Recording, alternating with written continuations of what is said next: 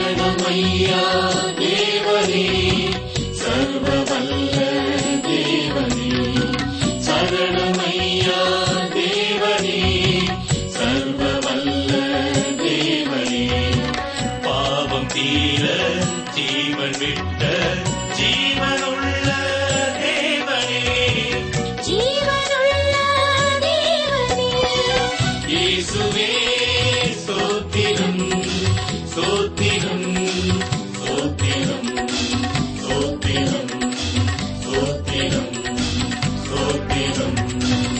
நண்பர்களே உங்களுக்கு எங்கள் காலை வந்தனங்கள். இந்த நாள் உங்களுக்கு சமாதானத்தின் நாளாயிருப்பதாக. அவருடைய நாமத்தை துதிக்கும் உதடுகளின் கனியாகிய ஸ்தோத்திர பலியை அவர் மூலமாய் எப்போதும் தேவனுக்கு செலுத்தக் கடவோம்.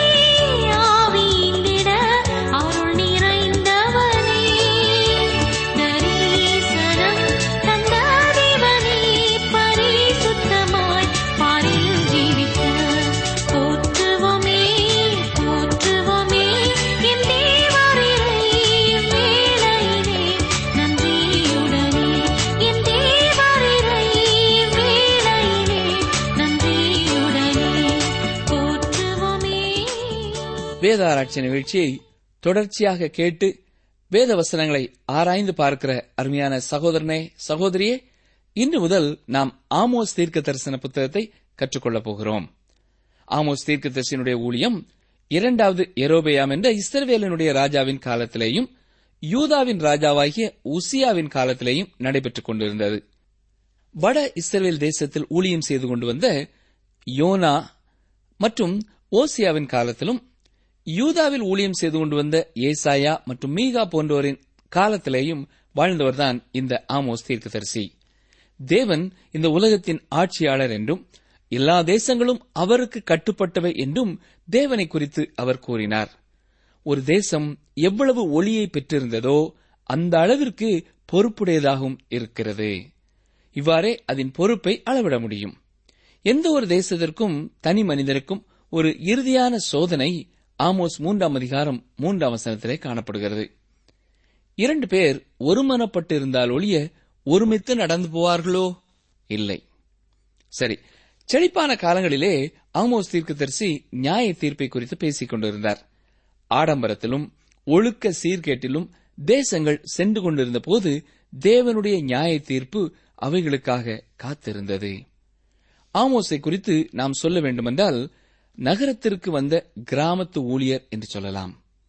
நாம் ஆமோஸ் தீர்க்கதரிசியோட தனிப்பட்ட நட்பு கொள்ள வேண்டியது அவசியம் என்று கருதுகிறேன். அப்பொழுதுதான் நாம் அவரை அதிகமாக நேசிப்போம். அவருடைய தீர்க்க தரிசனங்களை நன்கு புரிந்து கொள்வோம். ஆமோஸ் தீர்க்கதரிசி யூதாவில் பிறந்தவர் என்று நாம் அறிகிறோம். ஆனால் இவர் வட இஸ்ரவேல் தேசத்தில் தீர்க்கதரிசியாக இருந்தார் என்று பார்க்கிறோம். ராஜாவினுடைய தேவாலயமாகிய பெத்தேலிலே அவருடைய செய்தி கொடுக்கப்பட்டது. இப்படிப்பட்ட ஒரு தேசத்திலிருந்து வெகு தொலைவிலிருந்து நியாய தீர்ப்பை குறித்த செய்தியை கேட்பது ஒரு வினோதமான காரியமாகும். இந்த நியாய தீர்ப்பை குறித்த செய்தி சுற்றிலும் உள்ள தேசத்திற்குரியதாகும். ஆமோஸ் உலக பார்வையுடைய ஒரு தீர்க்கதரிசியாவார். முழு உலகத்திற்குமான தேவனுடைய திட்டத்தை குறித்து ஒரு தரிசனம் உடையவர் நிகழ்காலத்தை பற்றி மட்டுமல்ல எதிர்காலத்தை குறித்தும் அப்படிப்பட்ட தரிசனம் கொண்டவர். இவை எல்லாமே சேர்ந்துதான் ஆமோஸ் தீர்க்கதரிசியை ஒரு சிறந்த தீர்க்கதரிசியாக மாற்றுகிறது. ஆமோஸ் முதலாம் அதிகாரம் முதலாம் வசனத்தில் இவ்வாறு வாசிக்கிறோம். தெக்கோவா ஊர் மெய்ப்பெருக்குள் இருந்த ஆமோஸ் யூதாவின் ராஜாவாகிய உசியாவின் நாட்களிலும் இஸ்ரவேலின் ராஜாவாகிய யோவாசுடைய குமாரனாகிய எரோபெயாமின் நாட்களிலும் பூமி அதிர்ச்சி உண்டாக இரண்டு வருஷத்துக்கு முன்னே இஸ்ரவேலை குறித்து தரிசனம் கண்டு சொன்ன வார்த்தைகள். தெக்கோவா என்பது ஆமோஸ் பிறந்த ஊராகும். இது எருசலேமிலிருந்து தெற்காக ஆறு மைல் தூரத்தில் இருக்கிறது. இங்கேயே பெத்லேஹேம் என்ற புகழ்பெற்ற எல்லாருக்கும் தெரிந்த இடம் இருக்கிறது.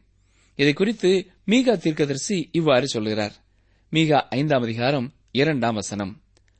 எப்ராத்தா எனப்பட்ட பெத்லஹேமே நீ யூதேயாவில் உள்ள ஆயிரங்களுக்குள்ளே சிறியதாயிருந்தும் இஸ்ரவேலை ஆளப்போகிறவர் உன்னிடத்திலிருந்து புறப்பட்டு என்னிடத்தில் வருவார். அவருடைய புறப்படுதல் அனாதி நாட்களாகிய பூர்வத்தினுடையது என்று வாசிக்கிறோம். பெத்லஹேம் புகழ்பெற்ற இடமாகிவிட்டது. ஆனால் பெத்லஹேமிலிருந்து ஆறு மைல் தொலைவிலே தென்கிழக்காக இருக்கிற தெக்கோவா என்ற சின்ன ஒரு இடம் அவ்வளவாக பெயர் பெறவில்லை. ஆமோஸ் தீர்க்கதரிசியை பற்றி பழைய ஏற்பாட்டில் வேறு இடத்தில் எந்த ஒரு குறிப்பும் காணப்படவில்லை என்பது நமக்கு ஆச்சரியமான ஒரு காரியம்தான். ஆகவே அவரும் பெயர் பெற்ற ஒரு நபர் அல்ல. மரியாளின் வம்ச அட்டவணையிலே ஒரு ஆமோஸ் குறிப்பிடப்படுவதை நீங்கள் லூக்காளின சுவிசேஷத்திலே வாசிப்பீர்கள். ஆனால் இவருக்கும் இந்த ஆமோஸ் தீர்க்கதரிசிக்கும் எந்த ஒரு சம்பந்தமும் இல்லை. ஆமோஸ் பிறந்து வளர்ந்த இந்த சிறிய பட்டணமான தெக்கோவா அநேகருக்கு தெரியாத ஒரு இடமாகவே இருந்திருக்கிறது. இரண்டு சாமிகளின் புஸ்தகம் பதினான்காம் அதிகாரத்திலே நாம் பார்க்கிறது போல தீர்க்கதரிசியானவள் வந்து இந்த இடத்திலே தாவீதிற்கு செய்தி அளித்தாள் என்று பார்க்கிறோம். தாவீதிற்கு இந்த தெக்கோவா தெரிந்த ஒரு பகுதியாகவே இருந்திருக்கிறது. ஏனென்றால் சவுல் ராஜாவினிடத்திலிருந்து மறைந்து கொள்வதற்காக தாவீது இந்த பகுதிக்குத்தான் ஓடினார். தெக்கோவா என்பது ஒரு பாலைவன பகுதியாகும். இது சவக்கடல் வரை படர்ந்துள்ளது. அங்கே இரவிலே மிருகங்கள் சத்தமிடுகிறதாக பகலிலே பெடோனியர்கள் என்பவர்கள் அங்கே கூடாரமிட்டதற்கான அடையாளங்கள் மாத்திரம் ஆங்காங்கே தெரிகிறதா இருக்கிறது இந்த நாடோடி கூட்டத்தார்களால் அந்த இடம் ஒரு இருண்ட நிலையிலே இருந்தது. இன்றைய நாட்களிலும் கூட இந்த தெக்கோவா என்ற பட்டணம் மறக்கப்பட்ட ஒன்றாகவே காணப்படுகிறது. சவக்கடலை ஒட்டி போடப்பட்டுள்ள நெடுஞ்சாலை மாசாடா என்ற நகர் நோக்கி செல்கிறது. இது ஆறாம் என்ற பட்டணம் வழியாக எபிரோன் பெத்லகேம் பட்டணங்கள் வழியாக செல்கிறது. ஆனால் இந்த நெடுஞ்சாலை தெக்கோவா பட்டணத்தை இணைக்கவில்லை. காரணம் என்ன? இது பாலைவனத்திலே இருக்கிறது. இன்றைய நாட்களிலும் கூட நீங்கள் இந்த பட்டணத்தை குறித்து கேள்விப்பட்டிருக்க மாட்டீர்கள். தெக்கோவா என்பதற்கு பாளையமிடும் ஸ்தலம் என்று அர்த்தமாகும். இது நாட்டின் எல்லையிலே ஒரு ஓரமாக அமைந்திருந்த பகுதியாகும். அந்த ஊருக்கு செல்ல எவ்வளவு தூரம் முடியுமோ அவ்வளவு தூரம் குதிரை வண்டியிலே சென்ற பிறகு இரண்டு மைல் தூரம் நடந்துதான் செல்ல வேண்டுமாம் ஆமோஸ் பிறந்த தெக்கோவா இப்படிப்பட்ட ஒரு இடம்தான். ஆமோஸ் பிறந்த ஒன்றே ஒன்றுதான் இதற்கு புகழை சேர்க்கிறதா இருக்கிறது. நாம் ஆமோஸ் ஏழாம் அதிகாரத்திற்கு நமது வேதத்தை திருப்பி பார்ப்போம் என்றால் அங்கே இந்த தீர்க்கதரிசியை குறித்த தனிப்பட்ட வாழ்க்கையை பற்றியும் சமாரியாவிலே அவர் செய்த ஊழியத்தை குறித்தும் சற்று பார்க்க முடிகிறது. ஆமோஸ் ஏழாம் அதிகாரம் பத்து முதல் பதினைந்து வரை பார்ப்பீர்கள் என்றால் அங்கே இவ்வாறு வாசிக்கிறோம். அப்பொழுது பெத்தேலில் ஆசாரியனான அமத்சியா இஸ்ரவேலின் ராஜாவாகிய எரோபெயாமுக்கு ஆள் அனுப்பி ஆமோஸ் இஸ்ரவேல் வம்சத்தாரின் நடுவே உமக்கு விரோதமாக கட்டுப்பாடு பண்ணுகிறான். தேசம் அவன் வார்த்தைகளை எல்லாம் சகிக்க மாட்டாது. எரோபெயாம் பட்டயத்தினால் சாவான் என்றும் இஸ்ரவேல் தன் தேசத்திலிருந்து சிறைப்பிடித்துக் கொண்டு போகப்படுவான் என்றும் ஆமோஸ் சொல்லுகிறான் என்று சொல்லச் சொன்னான். அமத்சியா ஆமோஸை நோக்கி தரிசனம் பார்க்கிறவனே போ. நீ யூதா தேசத்துக்கு ஓடிப்போ அங்கே அப்பம் தின்று அங்கே தீர்க்க தரிசனம் சொல்லு. பெத்தேலிலே இனி தீர்க்க தரிசனம் சொல்லாதே. இது ராஜாவின் பரிசுத்த ஸ்தலமும் ராஜ்யத்தின் அரண்மனையுமாய் இருக்கிறது என்றான். ஆமோஸ் அமத்சியாவுக்கு பிரதித்திரமாக நான் தீர்க்கதரிசியும் அல்ல தீர்க்கதரிசியின் புத்திரனும் அல்ல. நான் மந்தை மேய்க்கிறவனும் காட்டத்தி பழங்களை பொறுக்கிறவனுமாயிருந்தேன் ஆனால் மந்தையின் பின்னாலே போகிற போது என்னை கர்த்தர் அழைத்து நீ போய் என் ஜனமாகிய இஸ்ரவேலுக்கு விரோதமாக தீர்க்க தரிசனம் சொல்லு என்று கர்த்தர் உரைத்தார். நான் ஒரு மந்தை மேய்க்கிறவன் என்று ஆமோஸ் இங்கே சொல்கிறதை பார்க்கிறோம். இங்கே ஒரு வித்தியாசமான வார்த்தை பயன்படுத்தப்பட்டுள்ளது. பாலைவனத்திலே காணப்படுகின்ற ஒரு வித்தியாசமான ஆட்டு இனத்தை மேய்க்கிற மெய்ப்பன் என்று இதற்கு அர்த்தம் காணப்படுகிறது. அவை சொரசொரப்பாகவும் குளிர் காரணமாக நீண்ட ரோமத்தை உடையதாகவும் காணப்படும். மேலும் இவர் காட்டத்தி பழங்களை பொறுக்கிறவராய் இருந்தார் என்று வசனத்திலே பார்க்கிறோம். இதன் பழங்கள் சிறிய அத்திப்பழம் போன்றிருக்கும். இந்த மரங்களும் பாலைவனத்திலே வளரக்கூடியவை. இதன் உயரமும் குறைவே. இதன் அடிப்படையிலே பார்க்கும் பொழுது ஆமோஸ் தன்னுடைய பணியின் நிமித்தம் வெகு தூரம் பயணப்பட வேண்டியதாயிருந்தது. அவரோடு நாடோடியான பணியாள். அவருடைய மந்தையும் காட்டத்தி பழங்களும் அவரை பாலைவனத்திலே வெகு தூரத்திற்கு அழைத்து சென்று விட்டது ஆமோஸ் ஒரு நாட்டுப்புறத்தைச் சேர்ந்த மனிதர். நாட்டுப்புற பிரசங்கியார் என்று சொல்லலாம். நீங்கள் ஆமோஸை பற்றி ஒரு வேடிக்கையான கருத்துடையவர்களாக முன்னே நான் ஒரு காரியத்தை சொல்லிக்கொள்ள ஆசைப்படுகிறேன். அவர் தேவனுடைய மனிதர்களிலே சிறந்தவர்களில் ஒருவர். தனிச்சிறப்புடைய ஒரு தனிநபர் ஆமோஸ் கூறுவதை சற்றே கவனியுங்கள். ஆமோஸ் ஏழாம் அதிகாரம் பதினைந்தாம் வசனம் பாருங்கள். ஆனால் மந்தையின் பின்னாலே போகிற போது என்னை கர்த்தர் அழைத்து நீ போய் என் ஜனமாகிய இஸ்ரவேலுக்கு விரோதமாக தீர்க்க தரிசனம் சொல்லு என்று கர்த்தர் உரைத்தார். தேவன் பாலைவனத்திலிருந்து பெத்தேலுக்கு ஆமோஸ் தீர்க்கதரிசியை அனுப்பி வைத்தார். இந்த பெத்தேல் வட இஸ்ரவேல் தேசத்து தலைநகரங்களில் ஒன்றாகும். அங்கே நகரத்து மக்கள் வாழ்ந்தார்கள். பிரசங்கிக்க தேவன் அவனை தெரிந்தெடுத்து அழைத்து செய்தி கொடுத்து பெத்தேலுக்கு அனுப்பி வைத்தார். பெத்தேல் முதலிலே வட இஸ்ரேல் தேசத்தின் தலைநகரமாக இருந்தது. இங்கேயே முதலாவது எரோபயாம் என்பவன் பொன் கன்றுக்குட்டிகளிலே ஒன்றை நிறுவினான். இது கலாச்சார மையமாகவும் சமய பிரிவுகளுக்கு முக்கியமான இடமாகவும் திகழ்ந்தது. மக்கள் பொன் கன்றுக்குட்டியை தொழுது கொண்டு தேவனுக்கு முதுகு காட்டி பின்வாங்கி போனார்கள். இங்கே பெத்தேலிலே வாழ்ந்து வந்து கொண்டிருந்த உலகத்திற்கு இசைந்தவர்கள் இணக்கமுள்ளவர்கள் எல்லாரும் இவருடைய செய்தியினாலே அசைக்கப்பட்டார்கள். அதே சமயம் இது ஒரு கல்வியில் சிறந்த இடமாகவும் இருந்தது. அங்கே தீர்க்கதரிசிகளுக்கென்று ஒரு பள்ளியும் இருந்தது. இறையியல் கல்லூரியிலே அப்பொழுது இஷ்டம் போல போதனை நடைபெற்றுக் கொண்டிருந்தது. பெத்தேல் கலாச்சாரத்திலே நாகரிகத்திலே மிகவும் முதிர்ந்து போயிருந்தது என்று சொல்லலாம். அங்கே எது செய்யப்பட்டதோ அதுவே பின்னர் மற்ற இடங்களுக்கு பரவியது என்று சொல்லலாம். அங்கே காணப்பட்ட ஆடை அலங்காரங்கள் அடுத்த ஆண்டிலே மற்ற இடங்களிலேயும் புகழ் பெற்று விளங்கும். நாகரிகமான உடை ஒன்று புகழ் பெற வேண்டுமா? அது அங்கிருந்துதான் வர வேண்டும். புது வகையான ஆடைகள் வடிவமைப்பு வேண்டுமா? அது அங்கேயே செய்யப்பட்டது. இந்த ஒரு நகரத்திற்கு நம்முடைய ஆமோஸ் தீர்க்கதரிசி நாட்டுப்புற பிரசங்கியார் வந்தார். இவர் மற்ற தீர்க்கதரிசிகள் எல்லாரை காட்டிலும் வித்தியாசமான ஒரு செய்தியோடு தேவனுடைய செய்தியோடு வந்தார். ஆமோஸ் அணிந்திருந்த ஆடையின் அமைப்பு பெத்தேலிலே காணப்பட்டதைப் போல நாகரிகமாக இல்லை. அவருடைய செய்தியும் அப்படியே. பெத்தேலின் கருத்திற்கு ஏற்றதாக இல்லை. அவர்கள் எப்பொழுதும் கேட்கிறதை போன்ற செய்தியை ஆமோஸ் வழங்கவில்லை. ராஜாவினுடைய தேவாலயத்திலே எப்பொழுதும் மிகவும் மென்மையான செய்திகள் தான் வந்து கொண்டிருந்தது. அது யாருடைய உள்ளத்தையும் தொடாது யாரையும் அசைக்காது. அங்கே உலகத்திற்கு ஒத்த மிகவும் ஞானமான வகையிலே ஒரு விசுவாசி அந்த பிரசங்க மேடையிலே நின்று சிறிது ஆறுதலான வார்த்தைகளை கொடுப்பதே வழக்கமாயிருந்தது. அவர்களுடைய செய்தி செயற்கையாக இனிப்பு சுவை ஊட்டப்பட்டதாய் இருந்தது. ஆனால் இப்பொழுது ஒரு வித்தியாசமான ஊழியர் பட்டணத்திற்கு வந்திருக்கிறார். ஆமோஸ் தீர்க்கதரிசி முதலாவது பட்டணத்திற்குள்ளே நுழைந்த போது மக்கள் யாவரும் அவரை முறைத்து பார்த்தார்கள். இருந்த போதிலும் அவர்கள் பரந்த மனப்பான்மை உள்ளவர்கள் போல அவரை பார்த்து புன்முறுவல் செய்தார்கள். ஆமோஸ் ஒருவேளை அந்த காலகட்டத்திற்குடைய ஆடை அணியாமல் கூட சென்றிருக்கலாம். ஆமோஸினுடைய ஆடை அலங்காரம் அந்த பட்டணத்தின் நாகரீகத்திற்கு ஒத்து வரவில்லை. ஆகவே ஆமோஸை தவிர மற்ற எல்லாருமே குழப்பமடைந்தனர். ஆமோஸ் எந்த விதத்திலேயும் குழப்பமடையவில்லை. ஆமோஸ் அவர்கள் மத்தியிலே ஒரு பெரிய கலக்கத்தை ஏற்படுத்திவிட்டார் என்று சொல்லலாம். மர நிழலிலே வாழ்ந்தவர் இப்பொழுது பெரிய வீடுகளின் நிழலிலே நிற்கிறார். ஆமோஸ் பாலைவனத்தை விட்டுவிட்டு சோலை வனத்திற்குள்ளே புகுந்திருக்கிறார். வாழ்நாள் முழுவதும் நீண்ட ரோமங்களை உடைய ஆடுகளின் பின்னே சென்று கொண்டிருந்தார். இப்பொழுது தங்கள் முடிகளை அழகாக அலங்கரித்த மனித ஆடுகளின் பின்னே பெத்தேலிலே அவர் போய்க் கொண்டிருந்தார். விவசாயம் உள்ள பகுதியை விட்டுவிட்டு சாயமுள்ள பகுதிக்கு வந்திருக்கிறார். ஆமோஸ் தனது ஊழியத்தை ஆரம்பித்த பொழுது எல்லாருமே அவருடைய பிரசங்கத்தை கேட்க வந்திருப்பார்கள் என்றுதான் நான் நினைக்கிறேன். இவர் பிரசங்கித்து விடுவார் என்று நாங்கள் விசுவாசிக்கவில்லை என்றுதான் அவர்கள் சொல்லியிருப்பார்கள். அவர்கள் ஒரு ஆர்வத்துடன் செய்தியை கேட்க வந்திருக்கலாம். வந்து இந்த மனிதனிடத்திலே எந்த ஒரு செய்தியும் இருப்பதாக நாங்கள் நம்பவில்லை என்று சொல்லியிருப்பார்கள். கேட்க வந்திருந்தவர்கள் வரும்பொழுது விளையாட்டாக வந்தார்கள்.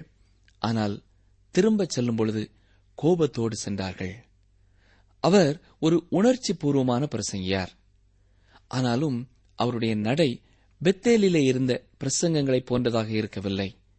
இருந்த போதிலும் அந்த மென்மையான பிரசங்கங்களை பற்றி குறிப்புகளோ கருத்துக்களோ வேதத்திலே இடம்பெறவில்லை.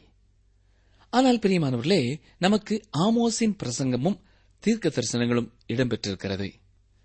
அதுவே அன்றிலிருந்து இன்று வரை நிலைத்திருக்கின்றது. ஆமோஸ் தேவனுடைய வார்த்தையை பிரசங்கித்தார். அநேகர் தொடப்பட்டார்கள். சிலர் தேவனிடம் திரும்பினார்கள். இவர் மற்ற தெய்வ வழிபாடுகளுக்கு இடையூறாக இருந்தார். பெத்தேலிலே சீரமைக்கப்பட்டிருந்த மதமானது அதாவது பாகால் வழிபாடும் பொன் கன்றுக்குட்டி வணக்கமும் ஒன்றோடு ஒன்று இணைந்து சென்றது. அங்கே எல்லாவற்றையும் உள்ளடக்கிய ஒரு இயக்கமாக அந்த தொழுகை காணப்பட்டபடியால் அவர்களுக்கு ஒரே திட்டமும் ஒரே நிகழ்ச்சியும் இருந்திருக்கிறது. நீங்கள் எதையுமே நம்பவில்லை. நானும் எதையுமே நம்பவில்லை என்று வைத்துக் கொள்வோம். நாம் இருவருமே இணைந்து செல்வோம் இல்லையா? அதை போலதான் பெத்தலிலே காணப்பட்டது. அதுவே அனைத்து காரியங்களையும் உள்ளடக்கிய ஏக்கம். அந்நாட்களிலும் சிறப்புற்று விளங்கியிருக்கிறது. சரி ஆமோஸ் இவ்வாறு அமைக்கப்பட்ட சமயங்களின் மத்தியிலே தனது ஊழியத்தை நிறைவேற்றினார். ஆகவே இவர்கள் ஆமோஸை அமைதியாக்க அவரை பட்டணத்தை விட்டு துரத்த சதி திட்டம் தீட்டினார்கள். இந்த சமயத்தை சார்ந்தவர்கள் ஒரு கூட்டமாக கூடி ஆலோசித்தார்கள். அவர்கள் ஆமோஸை அங்கிருந்து அகற்ற விரும்பினார்கள். அவருக்கு கொடுத்துக் கொண்டிருந்த உதவியை தடுத்து நிறுத்த முனைந்தார்கள். ஆமோஸ் தன்னுடைய செய்தியை மாற்றாவிட்டால் அவர் தன்னுடைய வசதிகளை இழக்க நேரிடும் என்றெல்லாம் எச்சரிக்கை விடுத்தார்கள். இவர் மக்களை இழுத்துக் கொள்ள ஆரம்பித்ததால் அநேக தலைவர்களால் பகைக்கப்பட்டார். இவர்கள் பித்தேலில் இருந்த தீவிரவாத தேவ ஊழியர்கள். இவ்வாறு கருதப்பட்ட இவர்கள் ஆமோஸின் ஊழியத்தை மிகவும் கீழ்த்தரமாக மதிப்பிட முனைந்தார்கள். இருந்தபோதிலும் தேவன் ஆமோஸை ஆசீர்வதித்தார். ஏனென்றால் ஆமோஸை அனுப்பியதே அவர்தான். ஆமோஸ் இந்த மக்களுடைய காரியங்களிலெல்லாம் ஒத்துப்போகவில்லை. மாறாக தேவனுடைய வார்த்தையை பிரசங்கிப்பதிலே தொடர்ந்து முன்னேறி சென்று கொண்டே இருந்தார். பெத்தேலில் உள்ள எல்லா சமய தலைவர்களும் சேர்ந்து ஒரு பெரிய கூட்டத்தை நடத்தினார்கள். அவர்களுடைய முதலாவது கூட்டத்தின் குறிக்கோள் என்னவென்றால் ஆமோசே வெளியேறு ஆமோசே வெளியேறு என்பதுதான். இந்த கூட்டத்திலே ஒரு சிறு குழு அமைக்கப்பட்டு அதற்கு அமத்சியா என்பவன் தலைவராக நியமிக்கப்பட்டான். இந்த அமத்சியா ஆமோசுடன் மோத வேண்டும். அமத்சியா என்பவன் ஒரு ஆசாரியன். விக்கிரக ஆராதனைக்குள்ளே நுழைந்து விட்டவன் இது இன்று நடக்கிற உலக நடப்பு போல இருக்கிறது இல்லையா? ஆம். அன்று நடந்தது போலவே இன்றும் நடக்கிறது. நாம் இப்படிப்பட்ட நிகழ்ச்சிகளை நவீன காலத்தில் உள்ளவை என்று எண்ணுகிறோம். ஆனால் இது ஆதியிலிருந்தே இன்று வரை தொடர்ந்து நடைபெற்றுக் கொண்டுதான் இருக்கிறது. அமத்சியாவை அவர்கள் விலைக்கு வாங்கிவிட்டார்கள் அவன் கல்வி கற்றவன் பெருமை கொண்டவன் பக்தி உள்ளவன் பொய்யான பரிசுத்தவானுக்கு ஒரு சிறந்த எடுத்துக்காட்டானவன். இந்த அமத்சியா மிகவும் தந்திரமாக ஒரு பெரிய திட்டத்தை தீட்டி இரண்டாவது எரோபயாமை சந்தித்தான். அங்கே ராஜாவினுடைய சிந்தையை ஆமோஸுக்கு எதிராக்கினான் விஷமாக்கினான். அமத்சியா தன்னுடைய திட்டத்திற்கு ராஜாவின் ஆதரவை எளிதாக பெற்றுக் கொண்டான். ஏனென்றால் அவன் தேசமும் சமயமும் தேவாலயமும் அரசும் ஒன்றாக இருக்க வேண்டும் என்றே விரும்பினான். அங்கே நடந்ததை பாருங்கள். ஆமோஸ் ஏழாம் அதிகாரம் பத்து பதினோராம் வசனங்கள். அப்பொழுது பெத்தேலில் ஆசாரியனான அமத்சியா இஸ்ரவேலின் ராஜாவாகிய எரோபெயாமுக்கு ஆள் அனுப்பி ஆமோஸ் இஸ்ரேல் வம்சத்தாரின் நடுவே உமக்கு விரோதமாக கட்டுப்பாடு பண்ணுகிறான். தேசம் அவன் வார்த்தைகளை எல்லாம் சகிக்க மாட்டாது.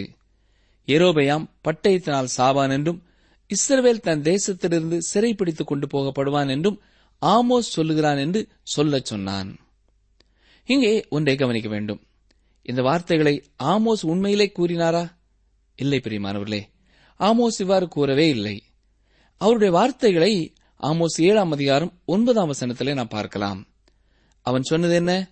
நான் எரோபையா வீட்டாருக்கு விரோதமாய் பட்டயத்தோடே எழும்பி வருவேன் என்று கர்த்தர் சொன்னதாகத்தான் சொன்னார்.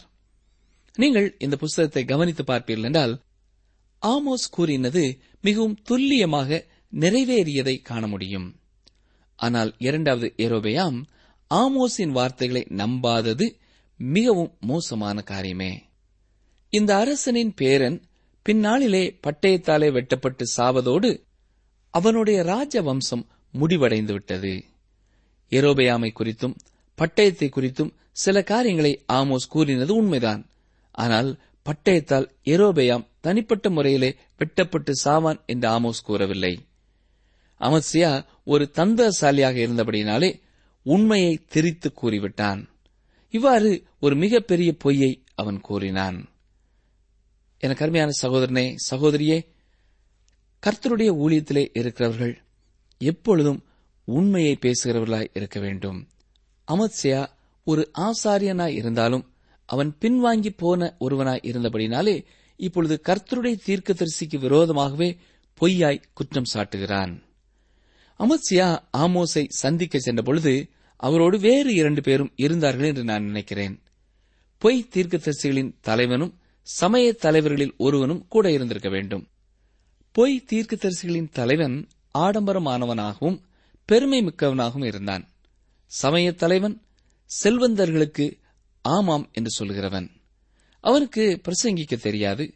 எல்லாவற்றையும் கலந்து மற்றவர்களை பாதிக்காத வண்ணம் பிரசங்க மேடையிலே நின்று பேசுவான். அவனுக்கு தன்னுடைய சபை உறுப்பினர்களை எழுப்பிவிட ஆசை கிடையாது. அவர்களை அப்படியே தூக்கத்திலேயே வைத்துக் கொள்ள விரும்புகிறவன். இந்த இரண்டு நபர்களும் உள்ளடங்கிய கமிட்டி ஆமோஸுக்காக காத்திருந்தது. அமத்சியா மிகவும் கடுமையான மனிதன். மற்றவர்களை நிந்திக்கிறவன். அவன் ஆமோஸை பார்த்து தரிசனம் பார்க்கிறவனே என்று கேலியாக அழைக்கிறான். இவ்வாறு அவன் ஆமோஸை பார்த்து கூறுகிறதை நாம் ஆமோஸ் ஏழாம் அதிகாரம் பன்னிரெண்டாம் வசனத்திலே பார்க்கிறோம். தரிசனம் பார்க்கிறவனே போ நீ யூதா தேசத்துக்கு ஓடிப்போ. அங்கே அப்பம் தின்று அங்கே தீர்க்க தரிசனம் சொல்லு என்றான். அதாவது அமசியா கூறுவதின் அர்த்தம் இதுதான். நீ ஒரு பிரசங்கியார் என்று சொன்னது யார்? அல்லது ஒரு தீர்க்கதரிசி என்று சொன்னது யார்? உன்னுடைய கல்வி தகுதி என்ன? நீ கற்றுக்கொண்ட இறையியல் கல்வி எது? நீ இங்கே வரும் முன்னர் எங்கே பிரசங்கித்துக் கொண்டிருந்தாய்? இங்கிருந்து ஓடி போய்விடு. இந்த நகரத்தை விட்டே ஓடிவிடு. இதுதான் உனக்கு இறுதி எச்சரிக்கை என்று கூறுகிறான். மேலும் அமத்சியா ஒரு காரியத்தை சொல்கிறான் அங்கே அப்பம் தின்று என்று சொல்கிறான் அதாவது நீ பணத்திற்காக ஊழியம் செய்கிறாய். ஆகவே நீ இங்கே இருப்பது எங்களுக்கு பிடிக்கவில்லை என்று ஆமோஸை குற்றம் சாட்டி அமத்சியா பேசுகிறான். மற்ற எல்லா வசனங்களையும் விட பதிமூன்றாம் வசனத்திலே ஆமோஸை அதிகமாக நிந்திக்கிறேன் நாம் வாசிக்கிறோம்.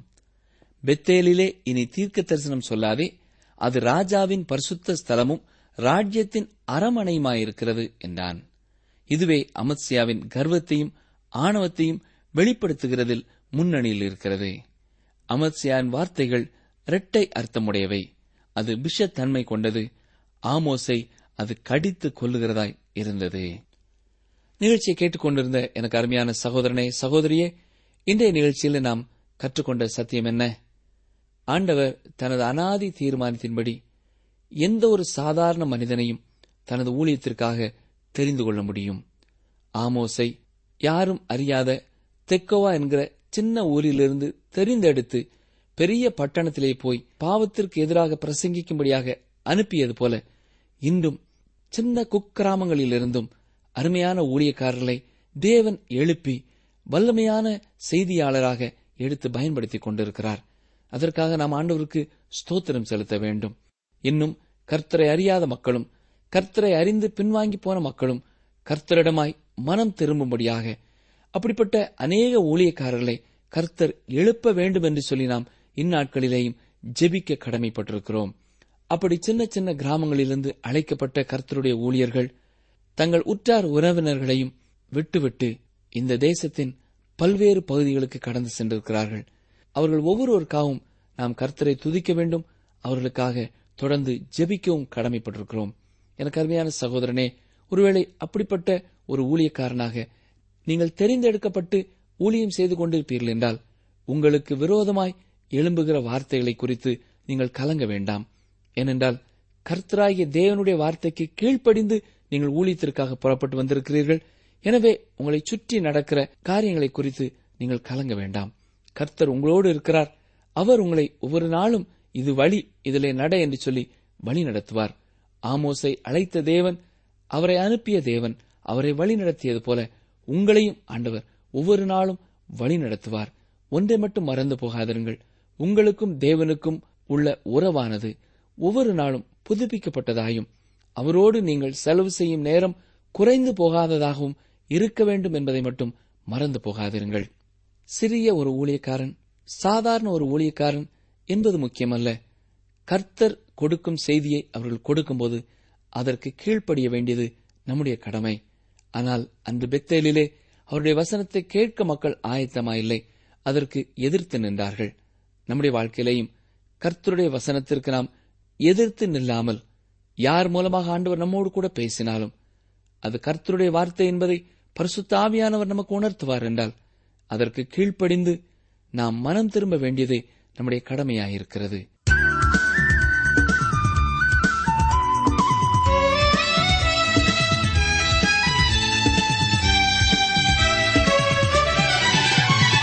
நீங்கள் தொடர்பு கொள்ள வேண்டிய எமது முகவரி வேத ஆராய்ச்சி டி டபிள்யூ ஆர் தபால் பெட்டி எண் நூற்று முப்பத்தி நான்கு திருநெல்வேலி இரண்டு தமிழ்நாடு. எங்கள் தொலைபேசி எண் தொன்னூற்று நான்கு நாற்பத்தி இரண்டு இருபத்தி ஐந்து இருபத்தி ஆறு இருபத்தி ஏழு மற்றும் ஒரு தொலைபேசி எண் ஒன்பது ஐந்து எட்டு ஐந்து நான்கு ஆறு பூஜ்ஜியம் நான்கு ஆறு பூஜ்ஜியம்.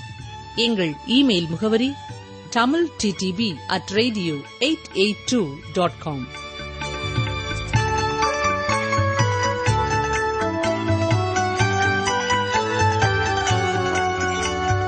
உலகத்தின் முடிவு பரியந்தம் சகல நாட்களிலும் நான் உங்களுடனே கூட இருக்கிறேன். மத்தையு இருபத்தி எட்டு இருபதாம் வசனத்தின் பின்பாகம். உலகத்தின் முடிவு பரியந்தம் சகல நாட்களிலும் நான் உங்களுடனே கூட இருக்கிறேன். மத்தையு இருபத்தி எட்டு இருபதாம் வசனத்தின் பின்பாகம்.